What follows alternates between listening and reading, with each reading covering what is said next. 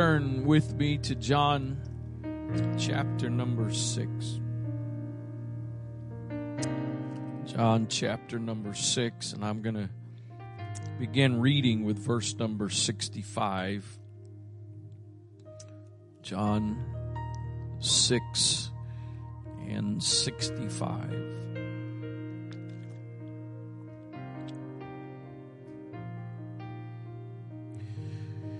And he said, therefore, and he said, therefore, said I unto you, that no man can come unto me except it was given unto him of my Father. From that time, many of his disciples went back and walked no more with him. Then said Jesus unto the twelve, Will ye also go away? Then Simon Peter answered, Lord, to whom shall we go?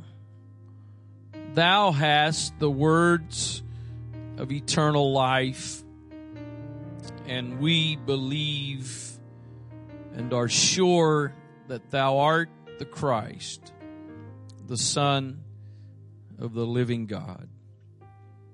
Draw your attention back to verse number 67. Then said Jesus unto the twelve, Will ye also go away? I want to ask you that question this morning. Will you also go away? Heavenly Father, I thank you for the privilege of being in your presence today. I thank you today, God, for being an unchanging God. I thank you, God, that no matter what our circumstances are, no matter what happens in life, no matter what happens in the world around us, you are a constant. You never change. You declared in your word that you are the same yesterday, today, and forever. And I thank you, God, for that. I, have been thankful for that, but I will say that in this season I am I am more thankful than that for that than I've ever been before. I'm thankful that no matter what tomorrow holds, the one thing I can count on is you are an unchanging God. Thank you, Father. God, I believe that you have already ministered this morning. I believe your spirit is already working, but I pray that you would continue that ministry now through your word. Speak to us today. Let your spirit minister to us through your word today. In the name of the Lord Jesus Christ, in Jesus' name, amen. Praise God. Jesus interacted with a variety of people, a variety of groups. One of those groups that we can find fairly commonly throughout the Gospels is the multitude. There are several times in which Jesus ministered to the multitude. We know of two times where Jesus fed from just a couple of uh, pieces of bread, a couple of fish. He fed multitudes. One of those occasions, the Bible says there was 5,000 men and we can assume that there was women and children and so chances are he fed possibly 10 to 20,000 people. I've heard it guesstimated as high as 20,000 people there. But it, let's just, we can stick with that bottom number, which is pretty amazing to take five loaves and two fishes. The scripture says two small fishes and feed 5,000 people. Not only feed them, but gather up leftovers when they are done. And, and there were other times in which we know that Jesus spoke to a multitude. There were some other settings in which it, it wasn't a multitude, but it was it was still, I think, one of the things that characterized those in the multitude was curiosity. They, they heard about Jesus. They had heard about what he had done. Maybe they had been told some of the things that he taught. And so out of curiosity, they came to hear. I, I would imagine that there was probably some people in the multitude that, that showed up pretty faithfully to hear what Jesus had to say. But again, they were, they were categorized as the multitude. There were some smaller settings. One of those settings that comes to mind is is the time in which Jesus was in the house that was filled with people and men came, four guys came with a crippled friend and, and they ended up tearing a part of the roof off to let that friend down and into the house. But I think that that may not have been a multitude, but but I have a feeling there was probably a high percentage of that group that was characterized by the fact they were there out of curiosity and, and maybe not just curiosity. I would suspect that both the multitude and those that were in that smaller setting, not only out of curiosity, but out of the possibility.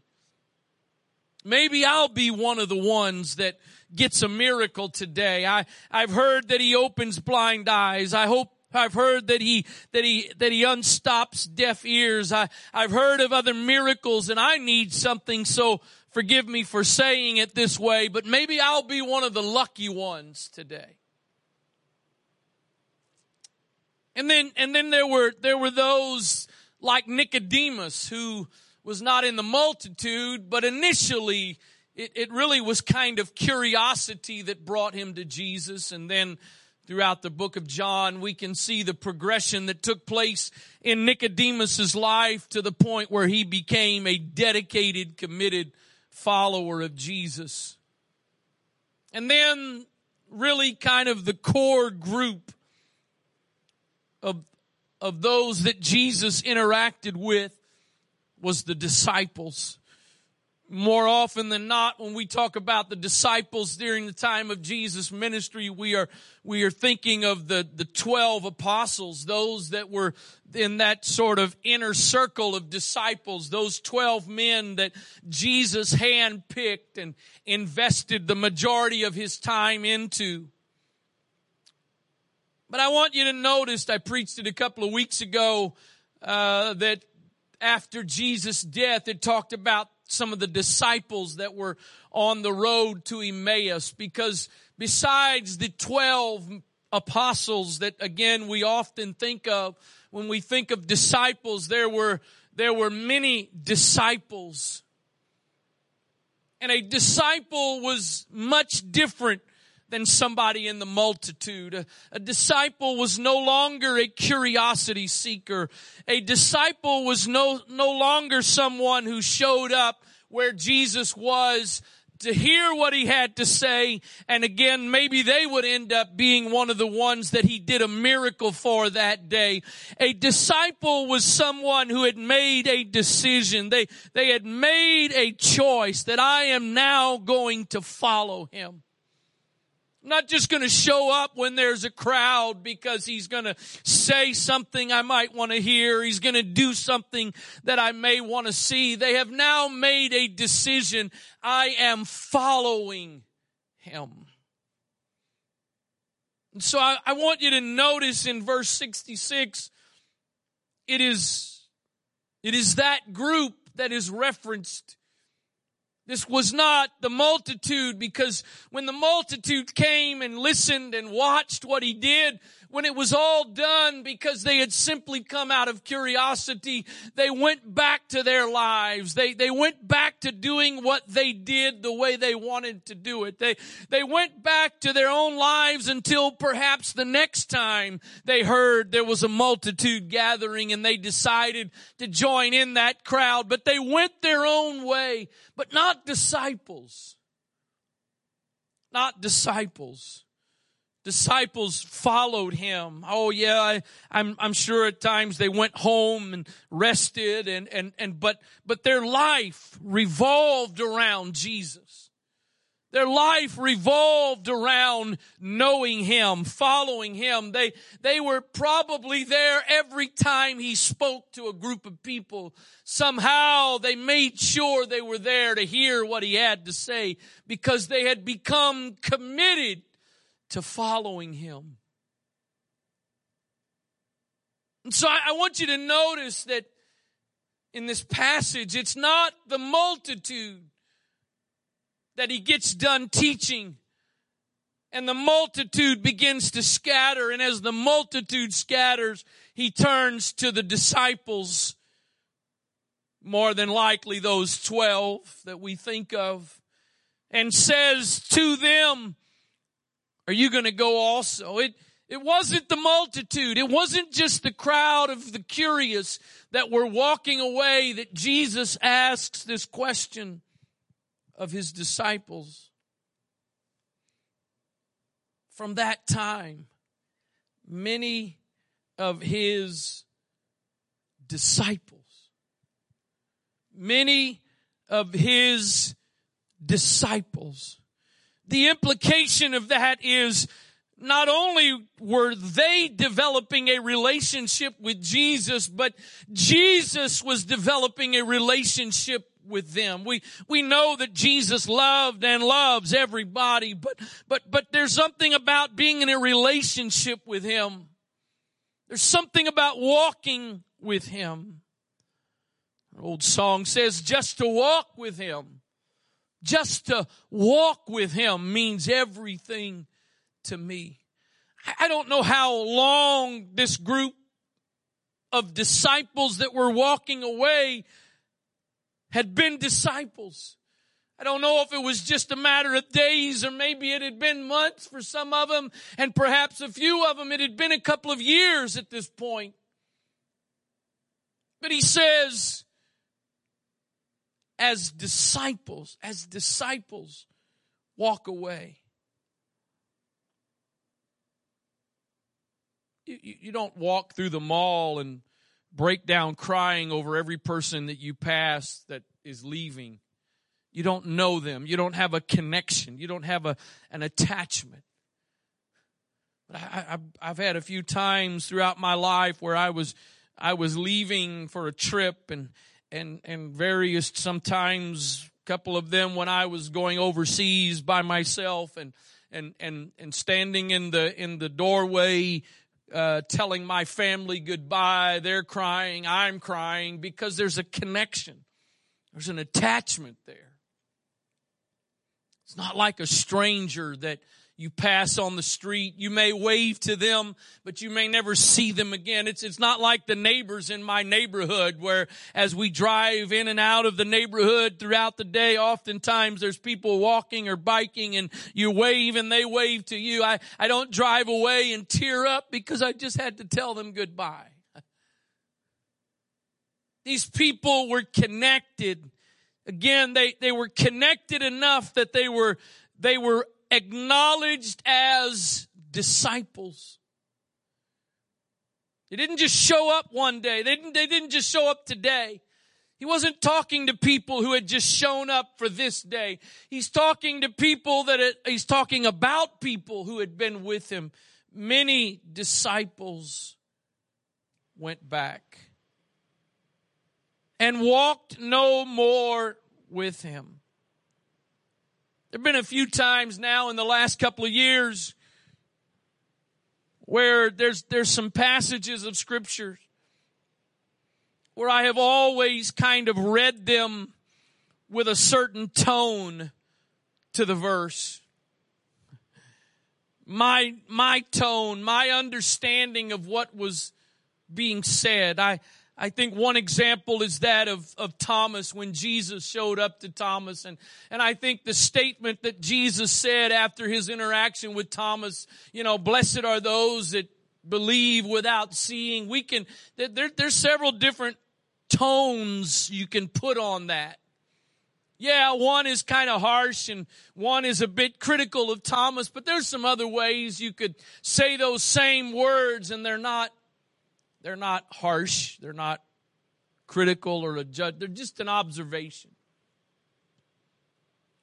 And I, I have to tell you that up until a day or two ago, this next verse has been one of those verses that all my life, not saying anybody else, not blaming anybody else, all my life and, and I've, I've, some of you have heard me use this next verse a number of times in, in preaching, not necessarily the whole point of the message, but it comes up in the course of preaching. And, and, and I have to say that most of the time, uh, not most of the time, I've always kind of thought of this next verse and, and, and here's basically for me the way it's always kind of been that verse 65 or excuse me 66 many of the disciples are walking away. They're going away. Not going to follow him anymore. And and Jesus says to the 12 and and I guess I've always kind of imagined that Jesus turned to the 12 with a bit of a with a bit of disgust in his voice. With a with a bit of uh, maybe maybe judgment in his voice or frustration or a combination of, and I, have just, I guess I've always, when I've read this verse in my mind, I've kind of heard it that he just kind of looked at him and, well, are you going to go too? These disciples are leaving me. Are you going to go also?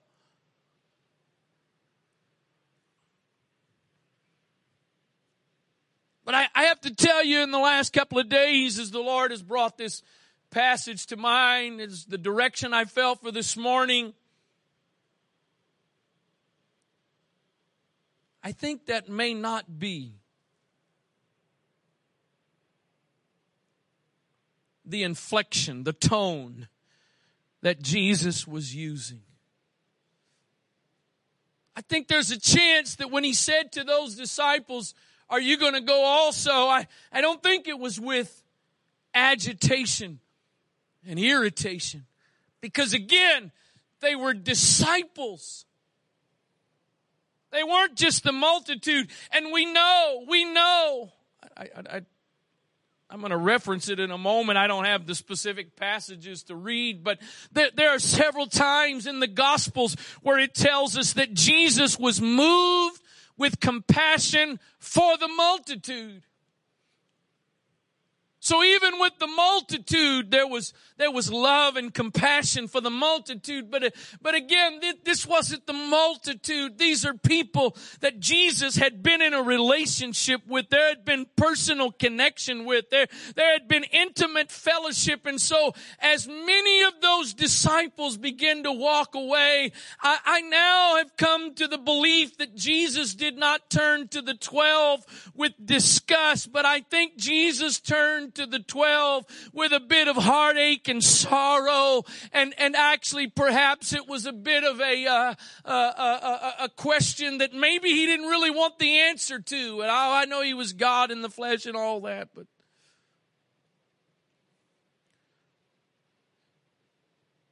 I think perhaps he turned to them with some feelings of sorrow with some I don't know. Maybe I don't want to get in a big theological debate with somebody on this point, but maybe maybe some worry. I don't know. He was human.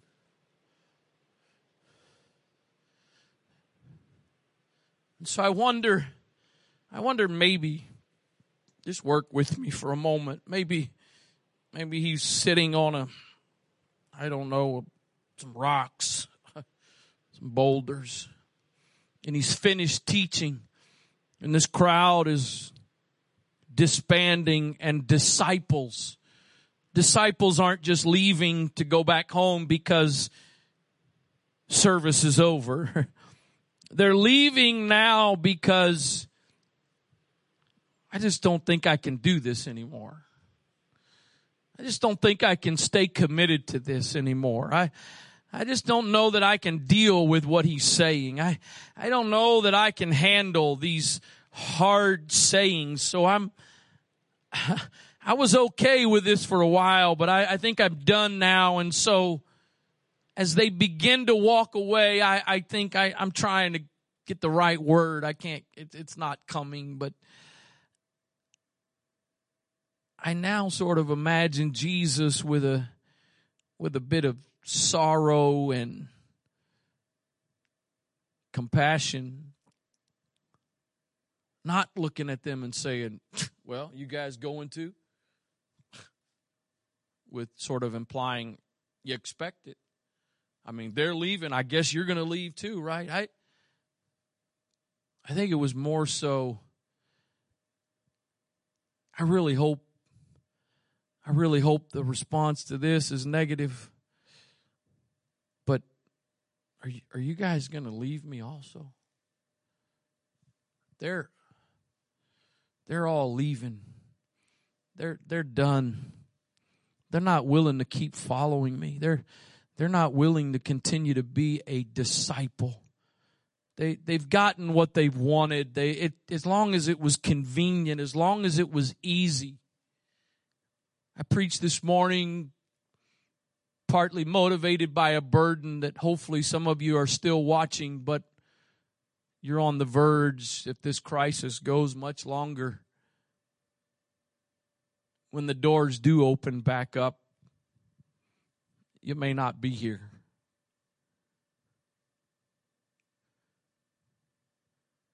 Because this this isn't quite as easy as I thought. This isn't this isn't what I signed up for. This was exciting back in March. Wasn't too bad throughout March. Easter Sunday kind of gave us a little bit of a reset, stirred up a little bit of fresh excitement, but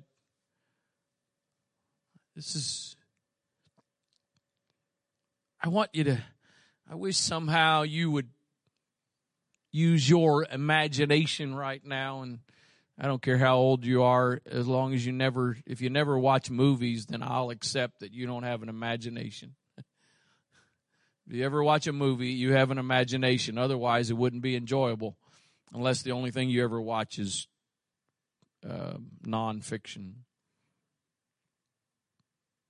But I, I, I wish you'd hear the voice of Jesus this morning asking you, not with disgust, not with sarcasm, but with compassion, with longing. There's, there's a bunch. Many, didn't it say many? I think that verse 66 says many disciples. Many have walked away. Maybe it was kind of a slow, drawn out. Are, are you guys are you guys going to go too? You, you see, I, I think I, am I'm, I'm I'm sorry. I, am sure I try to need to be more entertaining. It's already a challenge enough for you at home. I know, but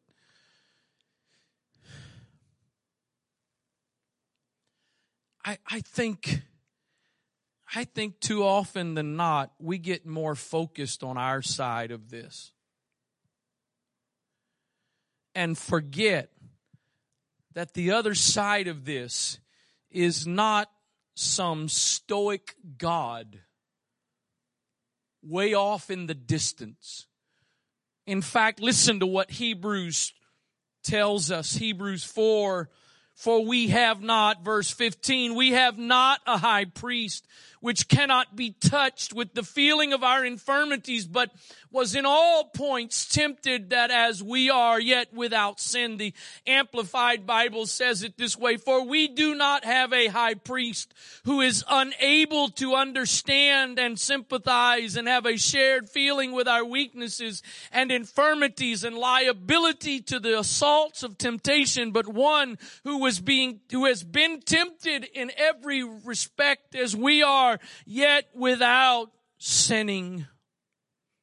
I want to read that amplified again, but this time I want to do it without the double negatives and just read it as the affirmative positive statement. For we have a high priest. We have a God who is able, He is able to understand and sympathize and have a shared feeling with our weaknesses and infirmities and liability to the assaults of temptation. And so somehow today I pray that you and I would be reminded of the fact that this isn't just about us on our end sucking it up and trying to make it through this season or make it through life in general. But on the other side of this, partnered in relationship with us, there is a Father, there is a God who is sitting there wondering not out of disgust, not out of angst or, or not out of, of, of, of frustration, but out of a longing that says, are, are you going to just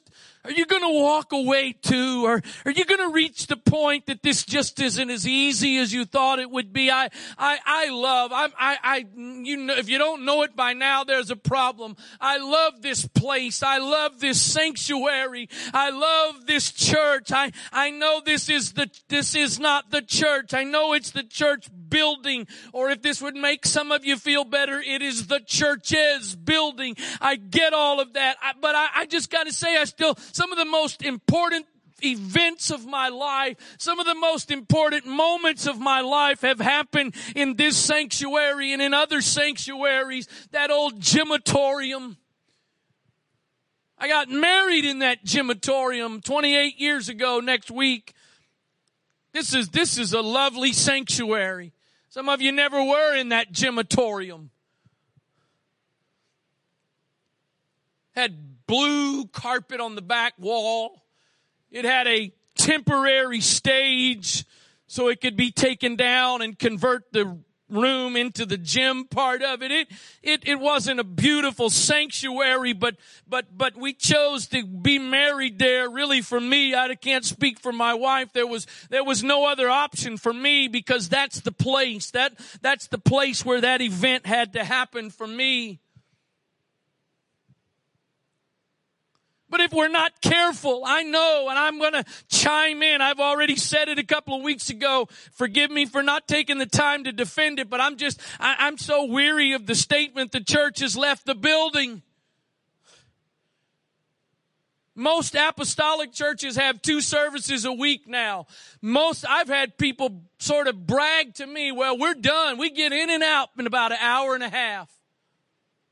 Okay, well, let's go ahead and just go on the, on the long end of that. So let's say maybe your services average two hours, which I think probably it would be the other way. But I'm just going to be, I'm going to be, uh, liberal, right? In that context, not conservative, liberal. So if you have two services, let's just take us as a congregation that normally has three services and we all know it's not uncommon for our services to go two hours. At most, that's six hours a week. At most, that's six hours a week. And for many, it's four or less. I'm sorry, I don't get it. I don't get it. No, it's not about here. And I'm about to preach the other side of that right now. The problem is if we're not careful, this becomes too institutionalized. It becomes about a church service, which is why some are struggling right now because in fact it has been built for them about church services and coming together two or three times a week. And now that we don't have that, we're finding out, you know what? It might just be as easy to just simply quit. I know this is not probably what you expected. And once again, it's not my preference of what to preach, but I just can't get away from the burden of it the last couple of days. This isn't a textbook. This isn't a textbook. This isn't your college or high school textbook that's got a bunch of information. This is living. This is the Word of God. This is, this is what John said. The Word became flesh. And so somehow we, we let this be, well, you know what? If I need some guidance, I'll just reference my resource book. No, no, no. It this is the words of life. The psalmist said, your word have I put in my heart so that I might not sin against you. The psalmist said, thy word is the lamp to my feet and the light to my path. This is not just a book. This is the representation of the only one true and living God. It's his way of letting us know who he is and what he's about. But if we're not careful, it can be just a book. And if we're not careful when we do come together, I readily acknowledge it can just simply be an institutionalized religious gathering. And so I've come to ask the question to some people and hopefully more importantly, the Holy Ghost through me would ask the question this morning as others, and I'm not just talking about right now in these last couple of days or week, but perhaps even in these last couple of days or week. But I just kind of feel the Holy Ghost posing the question to us this morning in these challenging and uncertain times. Are, are, are you going to go also?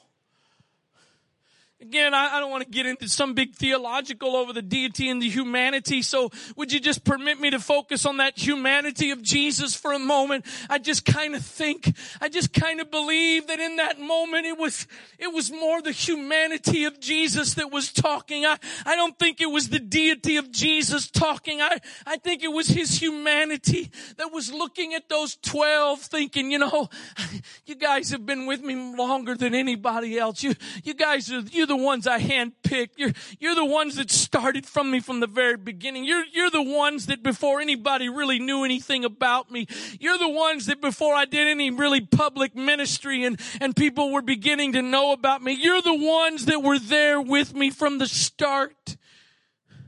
Are, I, I kind of, I kind of imagine, forgive me for using my imagination so much this morning, but I just kind of imagine that as he's saying, are you going to walk away also that inside his mind as the words are coming out of his mouth there was something inside of him that was almost saying please please please don't leave me also Please don't just get caught up in the crowd that's walking away because they can't deal with what I'm saying anymore. Please, please don't get swayed by those that are weary. Please don't get swayed by those that have just decided, I, I just don't think I can do this anymore. Are you, I'm hoping not. I'm going to ask you the question, but I hope the answer is, is no. Are you going to walk away also?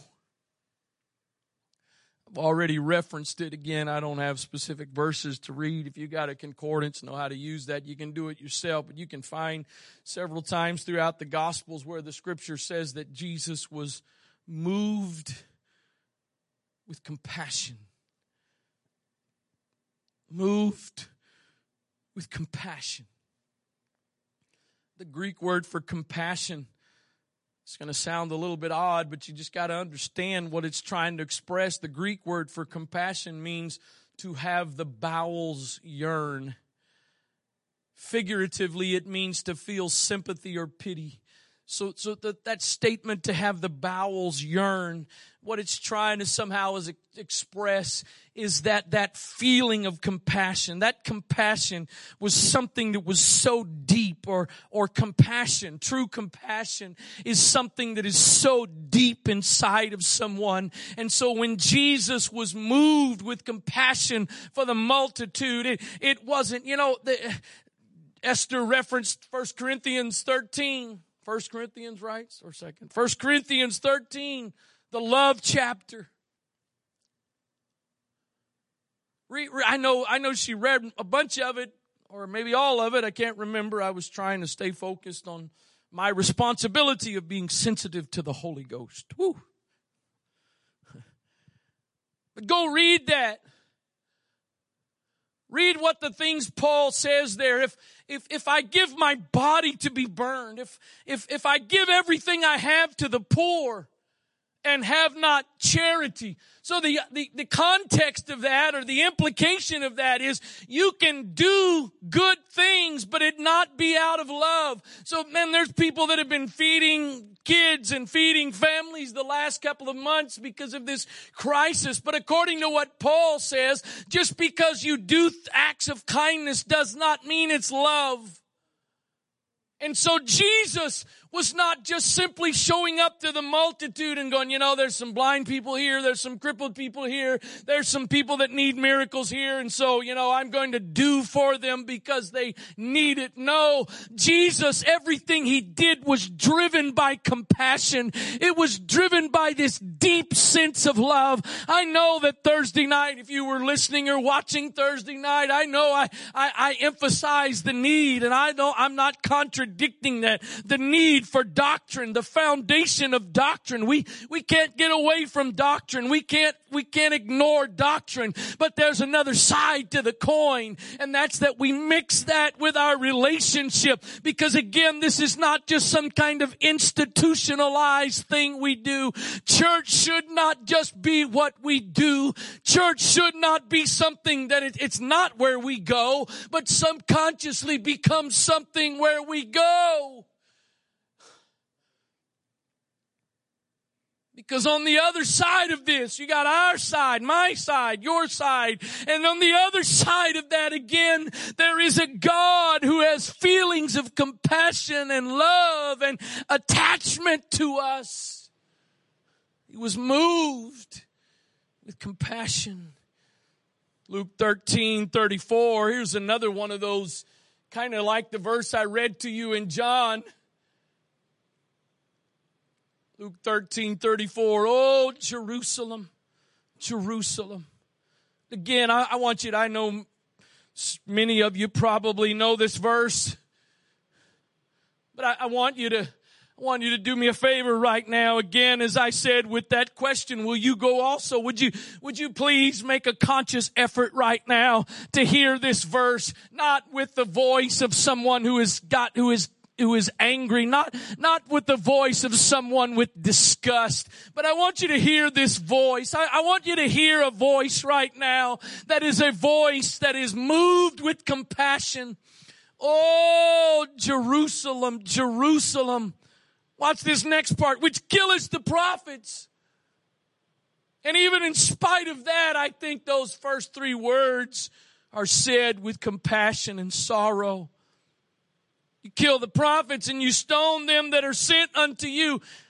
Now watch this. Here it is. Here it is. How often, how often would I have gathered thy children together as a hen doth her brood and under her, as a hen doth gather her brood under her wings, but you would not. And he could, Jerusalem, Jerusalem, you kill prophets and you stone priests. How dare you? I don't think that was the attitude because I think there was bowels of compassion that were motivating that statement and there was a cry of sorrow and hurt that came out. Oh, Jerusalem, you just don't know what you're missing. You just don't know what I wanted to do. You just don't know what I wanted to give you. Are, are you going to just walk away?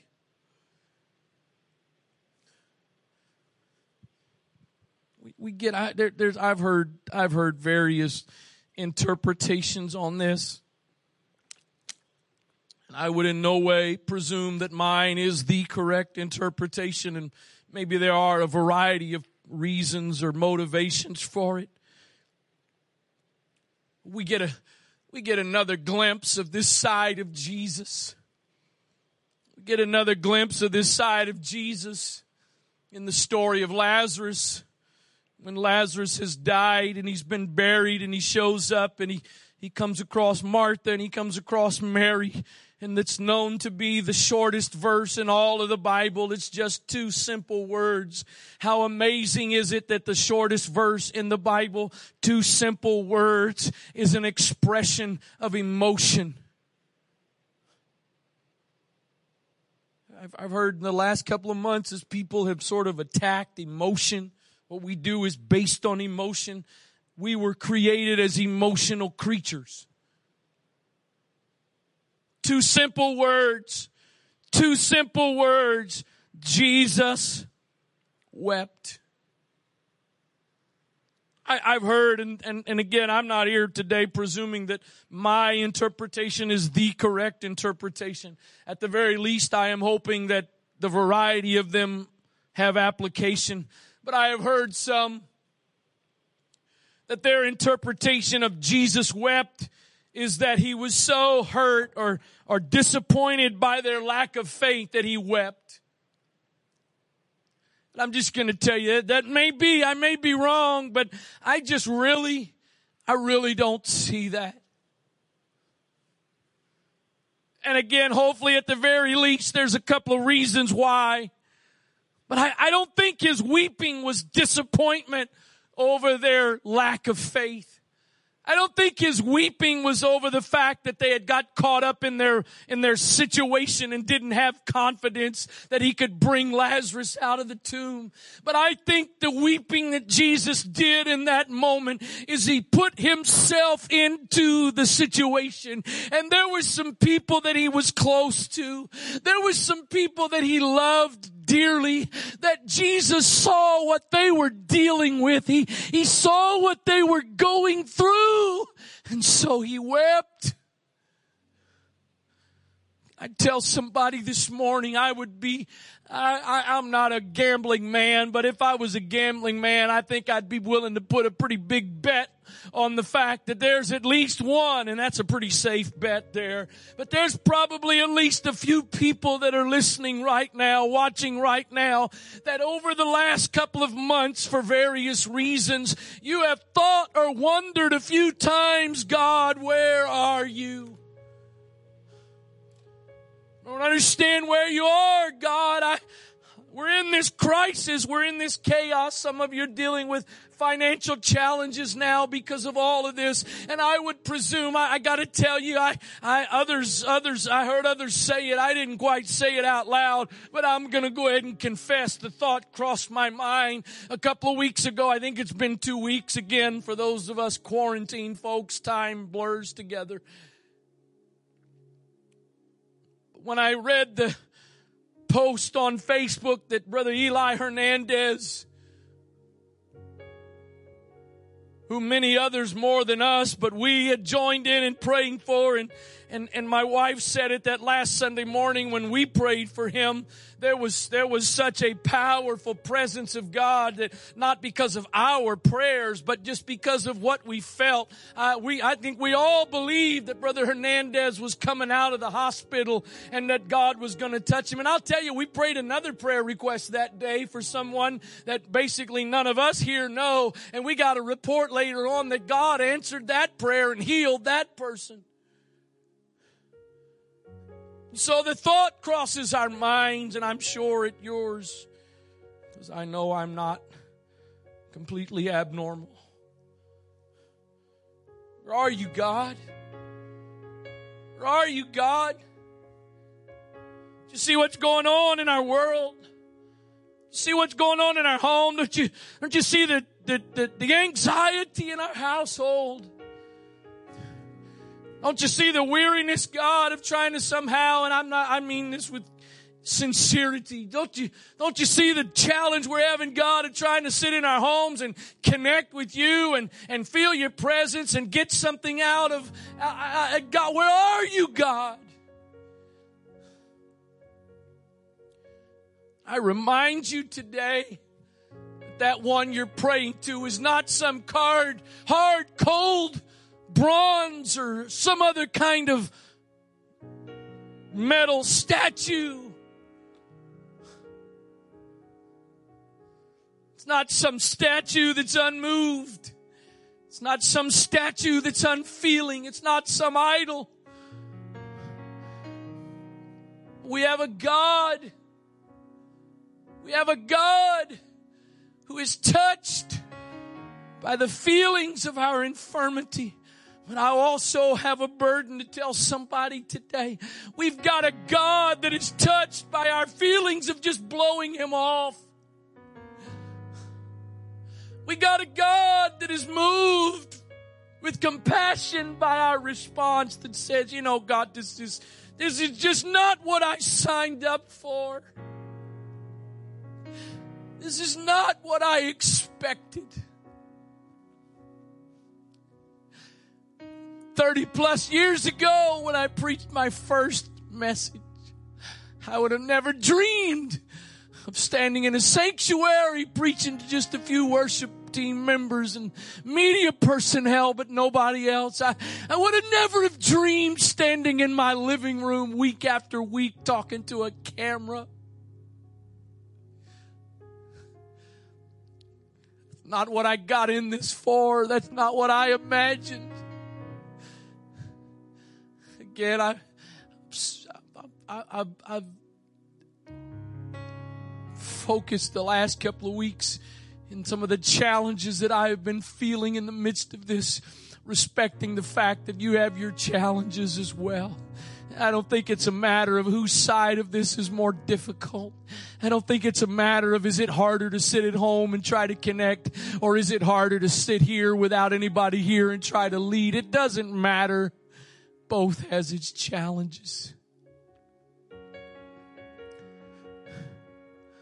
I just gotta say today, God, I'm sorry. I'm sorry that in the last few weeks, I've allowed myself to be at times more overwhelmed by the challenge, more overwhelmed by the circumstances that I don't like, that I wish I could change, that I, I was excited a couple of days ago because I thought they were going to change today. I'm sorry today, God, that all my focus has been so much on our side, my side, rather than on your part as well, who is a God that every moment, whether I've been consciously aware of it or not, every moment of this crisis, there's not been one second of the last eight weeks, God, where you were disconnected from us. There's not been one moment in the last eight weeks, God, where you have abandoned us even for a second. I'm pretty sure I'm not the only one, God, that have had moments where I've wondered where you were. I'm pretty sure I'm not the only one, God, that have had moments where I felt like I couldn't find you. So I ask you to forgive me for insulting your character. I ask you today to forgive me for insulting your very nature because you said you would never. You would never leave me. Forgive me, God, for being so caught up in my side of the struggle that I forgot that you are a God who is touched. God, I, I relate a bit more to that now than ever before after 20 plus years of parenting while my kids may not have always known it in their time of crisis and difficulties, as a father, as just a natural human father, I was hurting with them. I was moved for them. Lord, you said in your word, if we being evil know how to give good gifts, how much more how much more does our Heavenly Father? God, I want to tell you today, and I'm trusting that there are others that are joining with me right now. I want to answer that question. I want to answer that question today, God. And the answer to the question of if I'm going to go also, I want you to know it's a no. And as Peter said, and perhaps he said it not out of frustration or anger, God, but maybe he said it with the same feelings of love and compassion that you asked the question, where, where else are we going to go?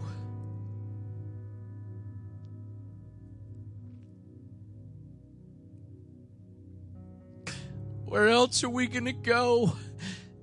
We don't say that, God, because you're our last option. We don't say that, God, because we're forced in it. We're, we don't say that like we're being forced to marry somebody against our will. We say that, God, there's nowhere else to go because there's no one else like you. There's nowhere else to go because there's no one that can do what you can do. And really more importantly, there's nowhere else to go because there's no one who loves us like you do. So again, God, I say, and I'm believing that while I can't hear the voices, there are others that are saying right now, along with me, we're not, we're not going anywhere, God. We may not like the circumstances. It may not be easy. We may have to keep struggling through against what our wishes and desires are, but God, I believe there's some people right now to join with me to say, we're not going anywhere. If this ends this week, we're not going anywhere. If we have to end up going a couple of more months like this, we're not going there anywhere. And bottom line, when COVID-19 is a thing of the past and we face the challenges of the future, we tell you today, God, there may be some disciples that walk away. There may, in fact, be many disciples that walk away, but there's going to be a group, God. There's going to be a group of people that chime in, maybe not with their words, but at least with their actions to say, as Peter said, we got nowhere else to go. God, I want to add to that. Not only do we have nowhere else to go, I want to tell you today, I don't want to go anywhere else. Because there's nobody like you. There's nobody like you. There's no one who can compare to you. There's no one like you, Jesus.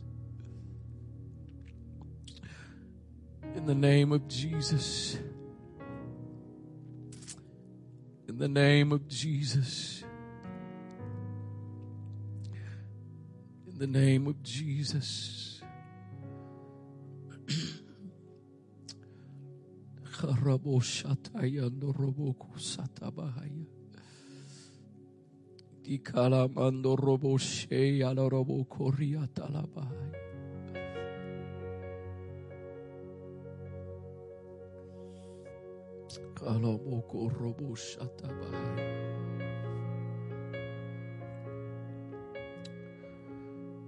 y cala mundo se quia robó yala-mundo.